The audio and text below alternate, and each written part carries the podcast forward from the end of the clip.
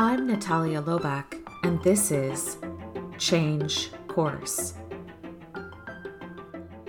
For the newbies, knowing me, knowing you. This is the final episode in our For the Newbies series. If you're just joining us for the first time today, check out the last three episodes in this series, starting with The Name of the Game, Another Town, Another Train, When All Is Said and Done, and today's Knowing Me, Knowing You.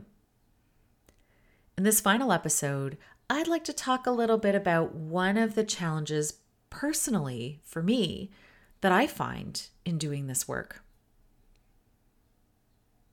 As I mentioned in one of the previous episodes, when I'm getting calls to come in and help with a change initiative, I've got to be honest, usually it's the organizations who really need help who call me. The ones who do change really, really well don't need my help. They're already doing it. They know what they're doing. They're doing a great job. But the ones who really do need help, that's who I get the calls from. And typically, these organizations are struggling or have struggled with change. So, when I step into an organization like this, I do spend quite a bit of time at the beginning figuring out what makes the organization tick and what is good, but then also what is challenging about the culture that I'm walking into. Change from the perspective of the change manager is very external focused. We're always thinking about the leaders, the stakeholders, the people, the change. And oftentimes, this work can be very heavy and very emotional. Emotions are a part of change. And when change is happening to you, so if there is a leader who's leading change in that organization and they need to make changes in process, in people, in teams, in structure, in whatever, the people who are experiencing that change have the experience of change happening to them.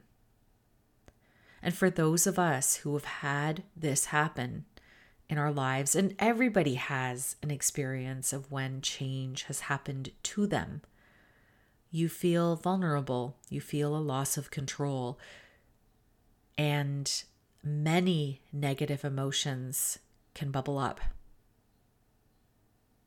when I'm working through change with organizations, I always see negative emotions. And those negative emotions can be directed at leadership, they can be directed externally, they can also be directed at you, the change manager. Often you're a new face that's come in. People don't trust you, they don't know you, and you can, in some ways, become a receptacle or conduit for that negativity and those negative emotions. Those negative emotions are just emotions. They're, you know, neither good nor bad. They speak to the reactions and responses that people are having, and they're valid and they're real. But the key thing that I've had to learn as a change manager coming into these difficult situations is that I also need to build in time and space so that I can make sure that my own emotional state is aligned and functional such that I'm bringing my best self to the organization. So, what does that look like? Well, a lot of times, change managers and project managers are kind of put together and paired together. And so, there is a focus on delivery, there is a focus on productivity. And as a change manager, my advice to you as a newbie coming in is make sure that you know for your own self how well you manage your own emotions. And if you have areas that are difficult for you, that you know what your go to coping strategies and mechanisms are. The example that I'm going to talk about was very painful and uncomfortable for me. A few years ago, I was working with an organization through a very contentious and difficult change. And there were several of the key stakeholders that held a lot of influence and referential power within the organization. And these individuals were highly resistant and highly opposed to the change that was coming in.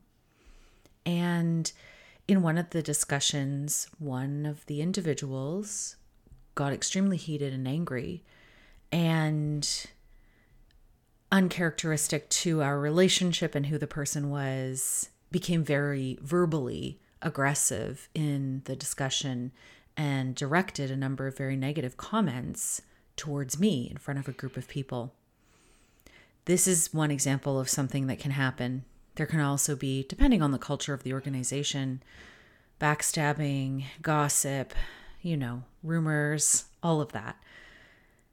The key thing is that when those things happen, that first of all, you are centered and grounded such that it does not become an interaction between two people that then escalates, that your response to that interaction doesn't fuel it further. Or, as some have said, pour gasoline onto the fire. And so, in that situation, what I did, in fact, I was almost too stunned to speak, which was probably for the best. I was quite emotionally rattled myself.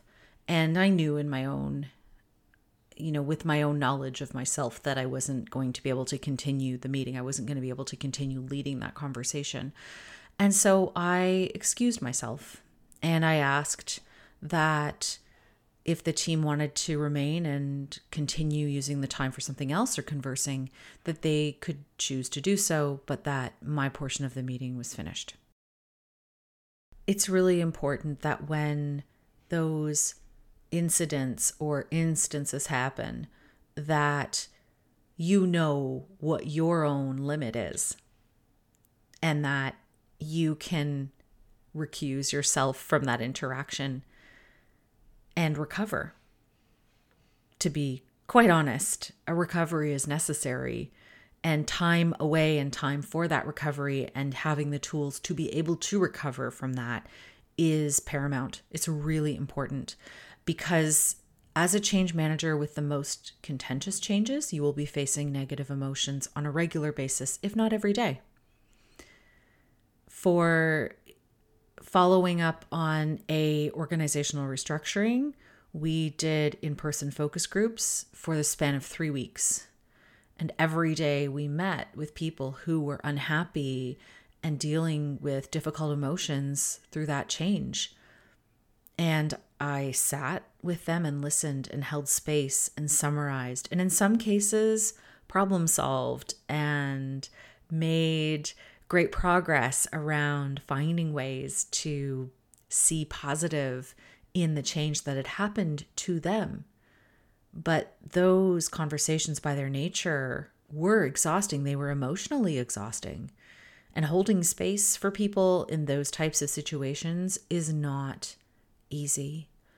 So, my best advice, even after all of the technical things, even after, you know, a stellar change management plan, delivery, implementation, and all of that, the key is it's a marathon and not a sprint. So figure out what works for you to recover, to center yourself emotionally such that when these things happen that you are not being blown off course, that you are able to continue to redirect the conversation, that after an emotional a heightened emotional interaction, you're able to let the other person cool down and then pick up the conversation later. Sometimes there can be emotions like shame that accompany when a person shows their vulnerability, when a person becomes emotionally heightened in an interaction. There can be shame that comes along with that. It's your job to bridge that gap as the change manager, and it's your job to not let that fluster you. So, figure out what works, whether it's quiet contemplation, listening to music, exercise, uh, breath work, yoga, whatever it is, figure out what works for you. It's paramount and it will make you a more successful change leader. There are some great resources in a book called Burnout, um, which I'm going to link in the show notes. I have read this book multiple times. Um, there's also an excellent podcast um, with the authors and Brene Brown. I'll link that one as well. I have listened to that probably about four or five times.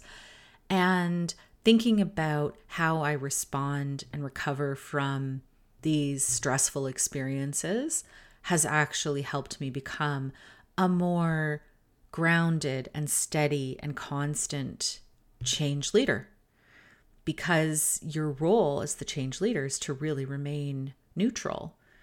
You can't get involved in people's emotions. You've got to find a way to move through that. You have to help them if you must.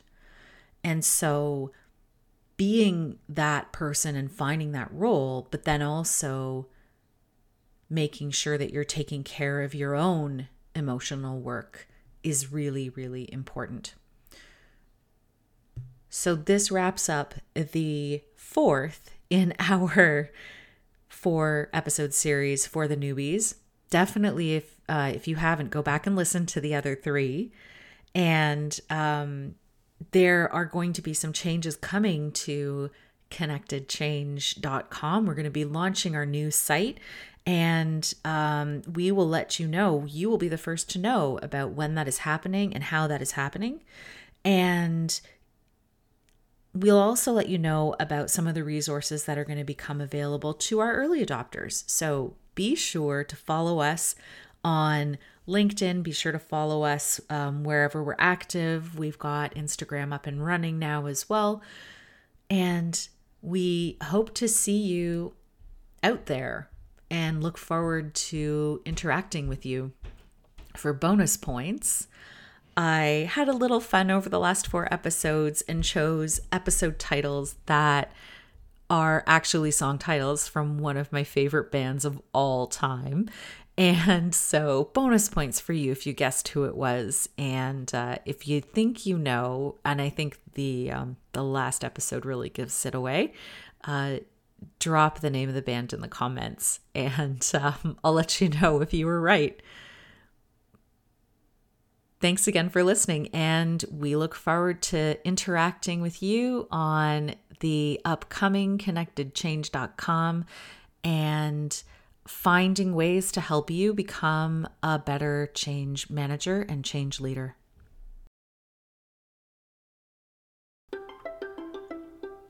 Thank you for listening. If you enjoyed what you heard, I invite you to like, share, rate, and subscribe because it helps others find us.